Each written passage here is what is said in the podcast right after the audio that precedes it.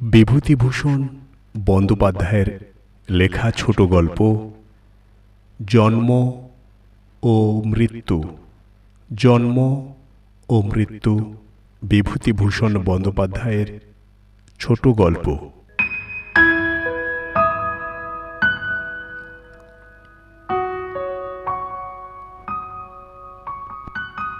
জীবনে মাঝে মাঝে বেশ চমৎকার ব্যাপার ঘটে। ভেবে দেখবার ও উপভোগ করবার জিনিস হিসেবে সেগুলোর মূল্য বড় কম নয়। সম্প্রতি আমার অভিজ্ঞতার গণ্ডির মধ্যেই এমনই একটা ঘটনা এসে পড়েছিল। ঠিক একটা ঘটনা না বলে বরং তাকে দুটো ঘটনার সমষ্টি বলা যেতে পারে।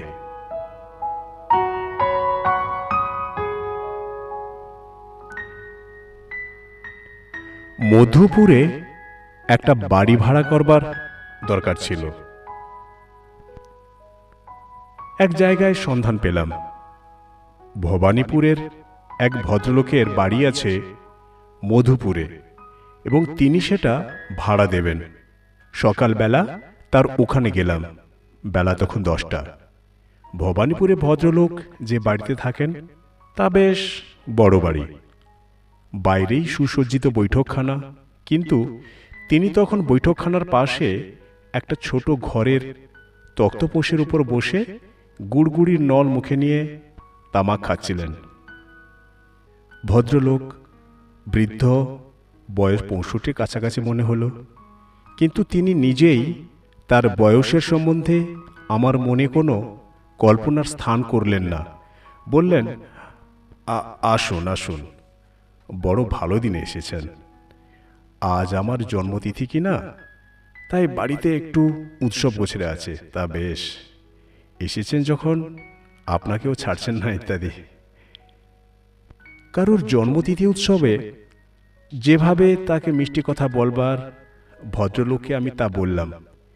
কাজের কথাটা এই উৎসবের দিনে কীভাবে পারা যায় বা কতক্ষণ ধরে জন্মতিথিতে মঙ্গলেচ্ছা প্রকাশ সংক্রান্ত কথাবার্তা বলবার পরই কাজের কথা পাড়া সুষ্ঠু হবে, কিংবা আজকের দিনে বাড়ি ভাড়ার দরদস্তুরূপ ইতরজনচিত কথাবার্তা বলা আদৌ শোভন হবে কি না ইত্যাদি মনে মনে তোলপাড় করছি, এমন সময়ে একজন সুন্দরী তরুণী হাসি মুখে একটা বড় ফুলের তোড়া হাতে করে ঘরে ঢুকলেন।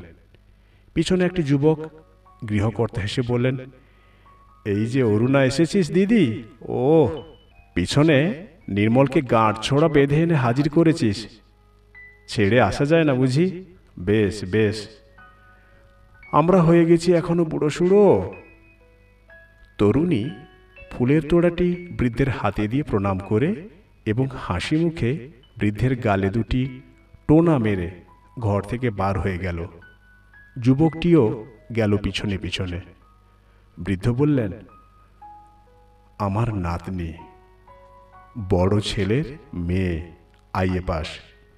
ও বছর বিয়ে হয়েছে। স্বামী ইঞ্জিনিয়ার, বিলেত ফেরত। কর্পোরেশনে ভালো চাকরি পেয়েছে। কথা তখনও ভালো করে শেষ হয়নি। আরও দুটো তরুণী ঘরে ঢুকলো। এদের ঘাড়ের উপর এলো খোঁপা এলিয়ে পড়েছে।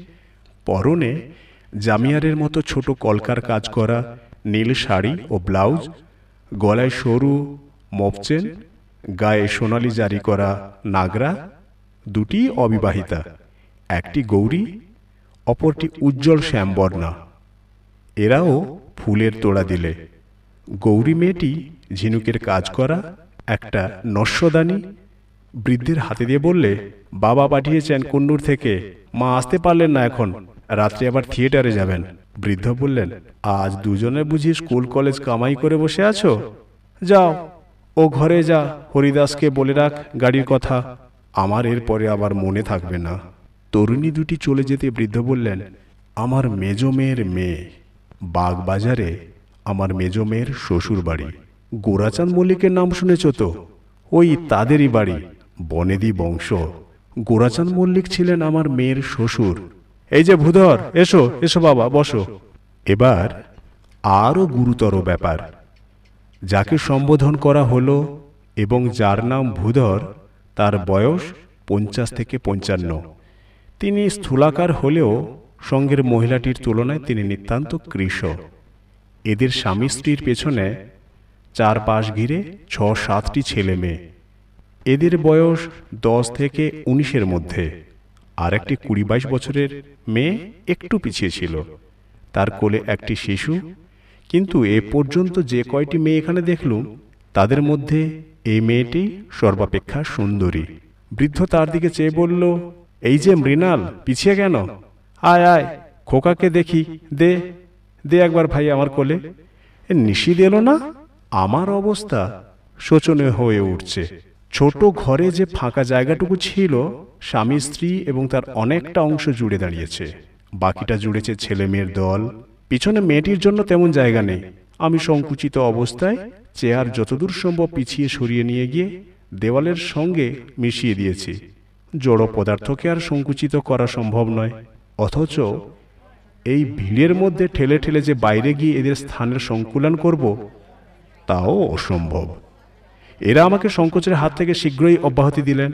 এই জন্যে যে পেছনে আর একদল এসে ঘরের বাইরে অপেক্ষা করছে। এরা না বেরোলে তারা ঢুকতে পারে না।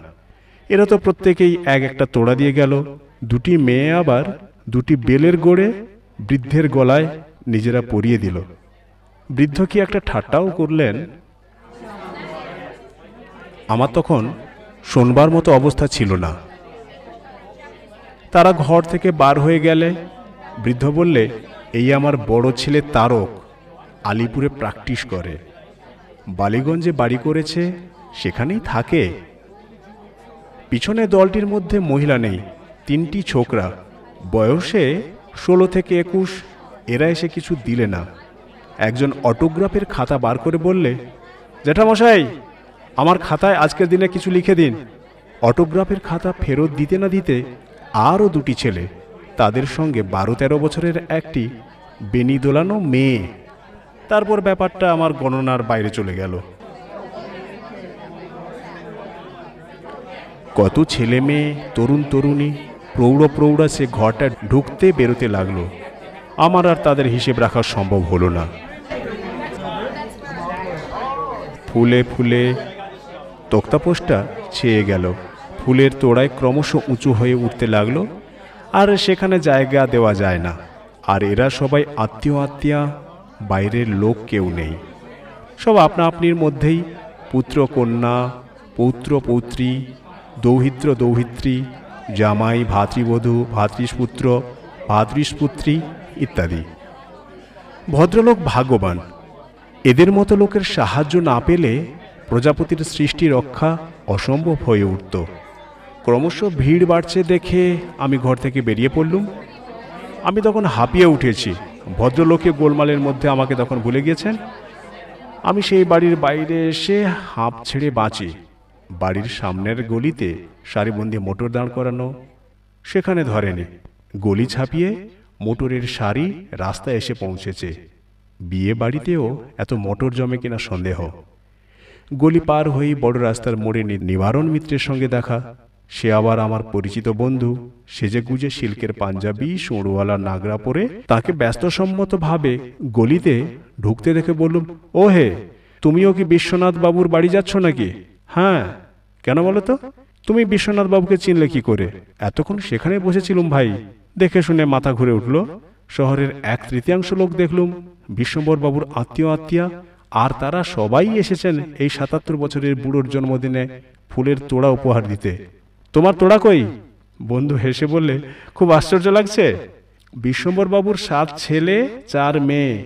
এদের সকলেই আবার ছেলে মেয়ে এবং অনেকের নাতি, নাতনি নাত জামাই ইত্যাদি হয়ে গিয়েছে। বিশ্বম্বর বাবুরা তিন ভাই। তাদের ছেলে মেয়ে, নাতি, নাতনি আছে। হিসেব করে দেখো কত হয়। এবং আসল কথা কি জানো? বুড়োর হাতে হাজার পঞ্চাশ ষাট টাকা আছে। সকলেই চোখ সেই দিকে। এ কথা যদি বলি, তবে সেটা খুব খারাপ শোনাবে হয়তো। কিন্তু কথাটা মনে না উঠে পারে? তুমি বলো। আচ্ছা আসি ভাই, দেরি হয়ে যাচ্ছে। বিশ্বনাথ বাবুর জন্মদিনের সপ্তাহ দুই পরেই আমি স্বগ্রামে গেলুম। বলা আবশ্যক যে আমার গ্রামের সঙ্গে আমার সম্পর্ক খুব বেশি নয়। বাড়ি গিয়ে শুনলুম, গ্রামের বৃদ্ধা শশী ঠাকুরুন মারা গেছেন। শশী ঠাকুরুনের বয়স যে কত হয়েছিল তা বলা শক্ত। কেউ বলে নব্বই কেউ বলে একশোর কাছাকাছি হবে। আমার মোটের উপর তাকে আমাদের বাল্যকাল থেকেই অতি বৃদ্ধাই দেখে আসছি। বয়সের যে গণ্ডি পার হয়ে গেলে মানুষের আকৃতির পরিবর্তন আর চেনবার উপায় থাকে না। শশী ঠাকুরুন আমাদের বাল্যেই সেই গণ্ডি পার হয়েছিলেন।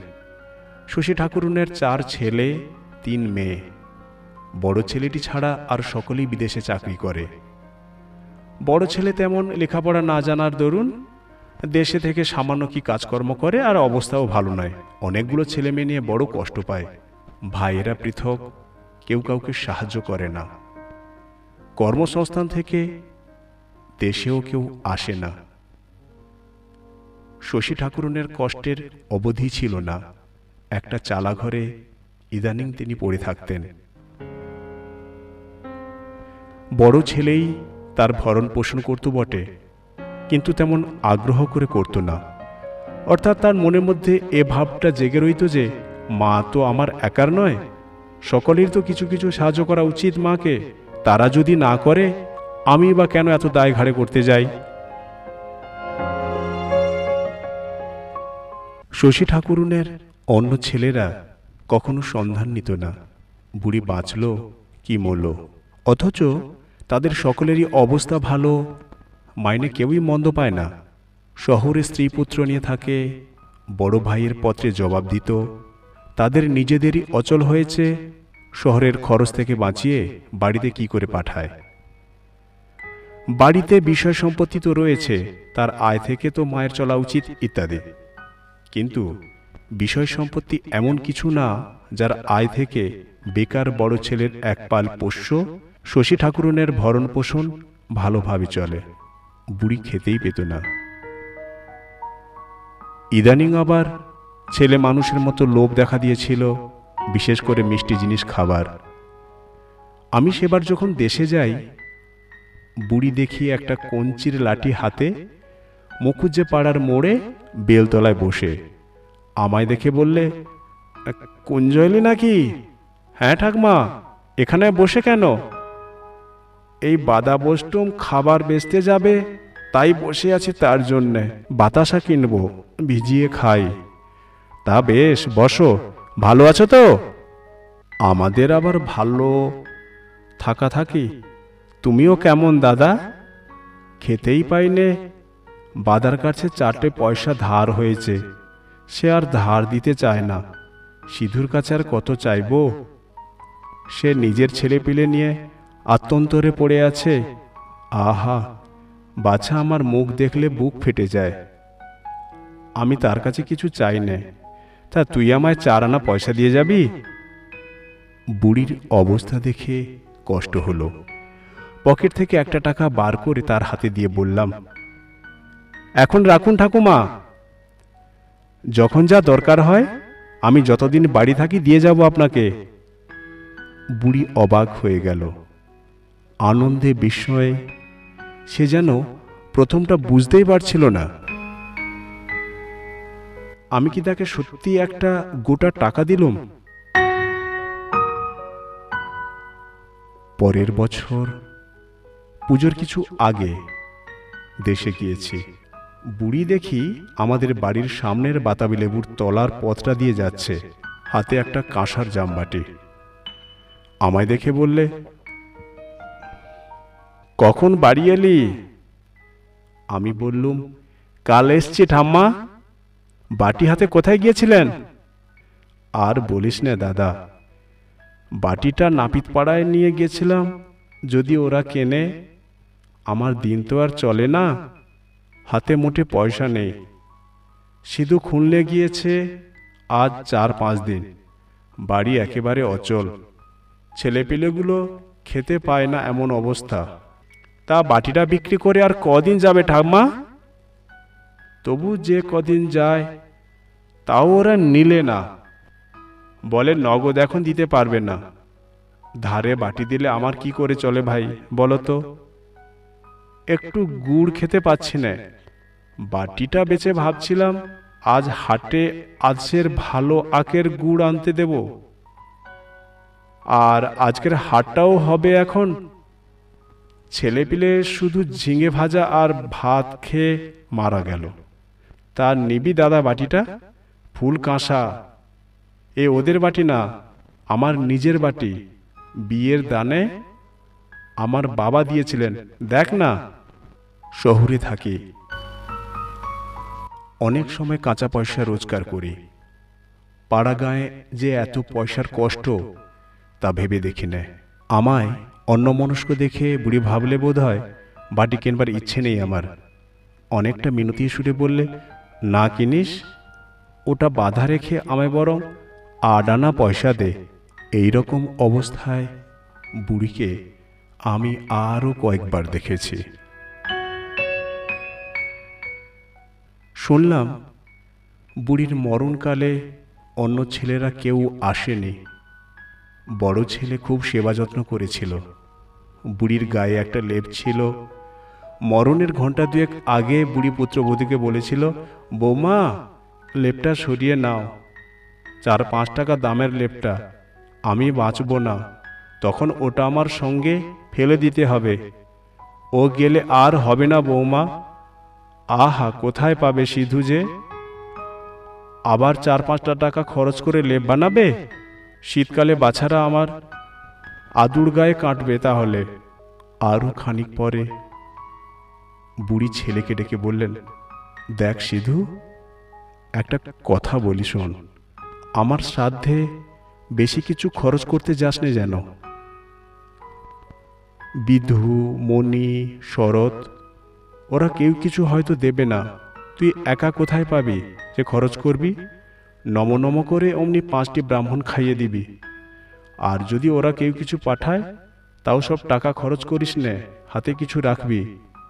এরপরে তোর ছেলেপিলেরা খেয়ে বাঁচবে। শুনলাম, শশী ঠাকুরনের ছেলেরা সবাই বাড়ি এসেছে। খুব ঘটা করে মায়ের শ্রাদ্ধ করেছে। বেড়াতে বেড়াতে ওদের বাড়ির দিকে গেলাম। সামনের উঠানে নারকেলের ডাল পুঁতে বৃষৎসর্গ শ্রাদ্ধের মণ্ডপ তৈরি করা হয়েছে। মণ্ডপের সামনে সামিয়ানা টাঙানো গ্রামের অনেকেই সেখানে উপস্থিত। সেজো ছেলে গোপেশ্বর কাছা গলায় গ্রামের বৃদ্ধ চৌধুরী মশের সঙ্গে আপিসে নতুন লোক ঢোকানোর আজকাল যে কত অসম্ভব হয়েছে, সে সম্বন্ধে কি বলছে? গোপেশ্বরের বয়স পঁয়তাল্লিশ ছাড়িয়েছে। রেলের অডিট অফিসে বড় চাকুরি করে। চৌধুরী মহাশয় বোধ হয় তাকে কারও চাকরির জন্য বলে থাকবেন। কথার ভাব দেখে তাই মনে হলো।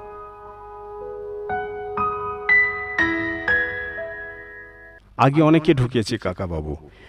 সিমসন গিয়ে পর্যন্ত আর সেই সুবিধে নেই। সিমসন সাহেব, আমি যা বলেছি তাই করেছে। এখন পোস্ট খালি হলে সব তলায় তলায় ঠিক হয়ে যায়। আপিসে আর সে দিন নেই। শুনলাম, গোপেশ্বর রিটায়ার করবার পরে প্রভিডেন্ট ফান্ডের দরুন প্রায় আঠাশ, উনিশ হাজার টাকা পাবে। হাওড়ায় না বনগায় জমি কিনেছে সেখানে বাড়ি বানাবে। আজ দশ, এগারো বছর পরে সে দেশে এসেছে। মায়ের মৃত্যু না ঘটলে আরও কতদিন আসতো না কেই বা জানে? ওদের বাড়ির মধ্যে ঢুকে আমি অবাক হয়ে দাঁড়িয়ে রইলাম। ওদের বাড়ির মধ্যে ঢুকে আমি অবাক হয়ে দাঁড়িয়ে রইলাম। এদের বাড়িতে যে এত ছেলে মেয়ে, বউ, ঝি, চাকর আছে, তা চোখে না দেখলে বিশ্বাস করবার জো ছিল না। মেজো, সেজো ও ছোট ছেলের বউয়েরা এসেছে। তাদের ছেলে মেয়ে নাতি নাতনিতে বাড়ি ভর্তি। খুব ছোটবেলায় যে মেয়েদের দেখেছিলাম, হয়তো অনেকের সঙ্গে খেলাও করেছি, তাদের বিয়ে হয়ে ছেলেপিলে হয়ে গিয়েছে, অনেকের স্বামীরাও এসেছে, তবু তো বুড়ির বড় মেয়ে অনেক দূরে থাকে বলে আসতে পারেনি। অপর দুই মেয়ে, তাদের ছেলেমেয়েরা এসেছে। সবাই ব্যস্ত সমস্ত তাই তরকারি কাটা হচ্ছে, এখানে জিনিসের ফর্দ হচ্ছে। বাড়িময় ছেলে মেয়েদের চিৎকার, হাসাহাসি, ছোটোছুটি। মেয়েরা একে ডাকছে, ওকে ডাকছে। মেয়েরা ছেলেপিলেদের বকছে, কুঁয়োতলায় বড় বড় পেতলের গামলা মাজার শব্দ। বাড়ি শুদ্ধ, সবাই শস্য ব্যস্ত। কারও হাতে একদণ্ড সময় নেই। ওরে ও ঝি রেনুর গায়ের জামাটা ছাড়িয়ে নিয়ে কেচে দে না বাপু। কতক্ষণ থেকে বলছি, আমার কি সব সময় কথা মনে থাকে? ও কমলা, হেলে দুলে বেড়াচ্ছ মা, ততক্ষণ পানগুলো তুমি আর বিনা নিয়ে ধুয়ে ফেলো না, এরপর আর সময় পাবে? কি কি? আবার মরছে ডেকে ছোট বউ। মাগো হাড় জ্বালালে, বসতে দেয় না এক রত্তি এই তো আসছে ভাড়ার ঘর থেকে। একটি সতেরো আঠেরো বছর বয়সের সুন্দরী মেয়ে, দালানে ঢুকবার দরজার এক পাশে একটা স্টোভ ধরবার চেষ্টা করছে। আমি পাশ কাটিয়ে দালানের মধ্যে ঢুকে দেখি মেজ ছেলে বীরেশ্বর আর তার বউয়ের ঝগড়া হচ্ছে। মেজ ছেলে কোনো জমিদারি স্টেটের ম্যানেজার, বয়স পঞ্চাশের উপর, তার স্ত্রীকে আগের কৃষাঙ্গী দেখেছি। আজ ন বছর দেখিনি। এরই মধ্যে এতটা মোটা হয়েছেন যে প্রথমটা দেখে চিনতে পারি না। হাতে মোটা সোনার বালা, গলায় চিকলি হার তিনি স্বামীকে বলছেন, ও ঘরে আমি থাকতে পারব না। এই ভিড়, তাতেও ঘরে খিল নেই। আমার মেয়ের গায়ে এক গা গয়না কাজের বাড়ি লোকের ভিড়, বিশ্বাস আছে কাউকে? তাতে এই পাড়াগাঁ জায়গা। বাবা, ভালো ভালো কাজ মিটিয়ে এখন এখান থেকে বেরোতে পারলে বাঁচি। কাল সারা রাত মশাই খেয়েছে। বীরেশ্বর বলছে, তা তুমি তো তোমার মেয়েকে নিয়ে না হয় পশ্চিম কোঠায় শুও মাথা গরম করো না, দোহাই তোমার। তোমার মাথা গরম আমার আর বরদাস্ত হয় না বাপু।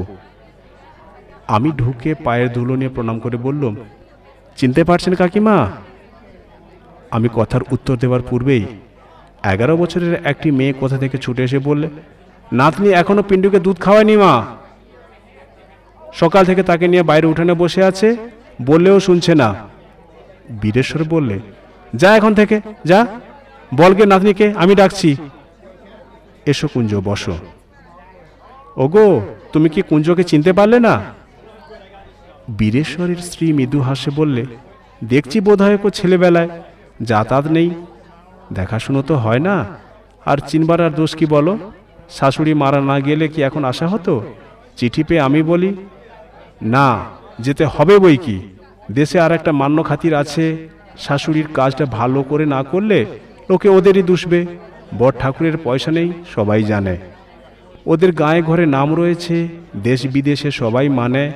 চেনে বলবে অমুক বাবুর মায়ের শ্রাদ্ধে কিছুই করেনি। বলো তো বাবা কথাটাকে শুনতে ভালো লাগে?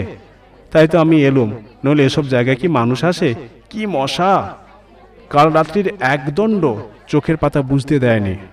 রেয়াকের ধারে বসে মেজ ভাইয়ের ছেলে, বিকাশ, তাদের স্কুল কীভাবে একটা ফুটবল ম্যাচ জিতেছে, মহা উৎসাহে সে গল্প করছে সেজু ভাইয়ের ছেলে ঝিনুর কাছে। বড় ভাইয়ের ছেলে ভোলা অবাক দৃষ্টিতে ওদের মুখে দিকে চেয়ে এক মনে গল্প শুনছে।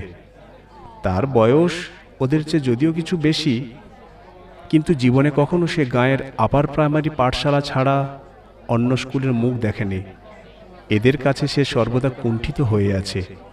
শুধু ভোলা নয়, ভোলার মাকেও লক্ষ্য করল। জায়েদের বড় মানুষই চালচলন, কথাবার্তার মধ্য দিয়ে নিতান্ত সংকুচিত হয়ে আছে জায়েরা বড় মানুষই দেখাবার জন্য প্রত্যেককে ঝি চাকর এনেছে। এদের কাছেও যেন ও বেচারি কুণ্ঠিত ও সংকুচিত। হঠাৎ কোথা থেকে বিকাশের ছোট দিদি আরতি ঝড়ের মতো এসে বলল, এই যে, এখানে বসে বসে গল্প হচ্ছে ছেলের। ওদিকে কাকিমা, দিদি সব ডেকে ডেকে হয়রান। চা হয়ে গেছে। খেয়ে এসে সবার মাথা কেন, যাও। ওকে দেখেই আমার একটা ছবি মনে এসে গেল। বৃদ্ধা মাজা বাঁকা গাল তোবড়ানো শশী ঠাকুরনের কাঁসার বাটি। বিক্রয় করতে গিয়ে নিরাশ হয়ে ফিরছে নাপিত বাড়ি থেকে। এই হাসিমুখ বালক বালিকা, কিশোর কিশোরী, তরুণী, এদের সৌন্দর্য, সজীবতা, আনন্দ, যৌবন, এদের সৃষ্টি করেছে সেই দারিদ্র বৃদ্ধা শশী ঠাকুরুন। এরা তাদেরই বংশধর, তারই পৌত্র, পৌত্রী, দৌহিত্র দৌহিত্রী, আজ তার মৃত্যু বাসরে যে চাঁদের হাট বসেছে, এতদিন এরা ছিল কোথায়? এরা থাকতে বুড়ি কেন খেতে পেত না? কেন চোখের জলে তার বুক ভেসেছে? তার কোনো উত্তর নেই। সঙ্গে সঙ্গে কলকাতার সেই বাড়িওয়ালা বৃদ্ধ ভদ্রলোকের বাড়ির উৎসবের কথাও মনে পড়ে গেল। এই রকম অগণিত পুত্র, কন্যা, পৌত্র, দৌহিত্র, দৌহিত্রীর ভিড় দেখেছি সেখানেও। সবই সেই রকম। কেবল সেটা ছিল জন্মতিথি উৎসব, জন্মতিথি যার, তার বয়স শশী ঠাকুরনের মতোই প্রায়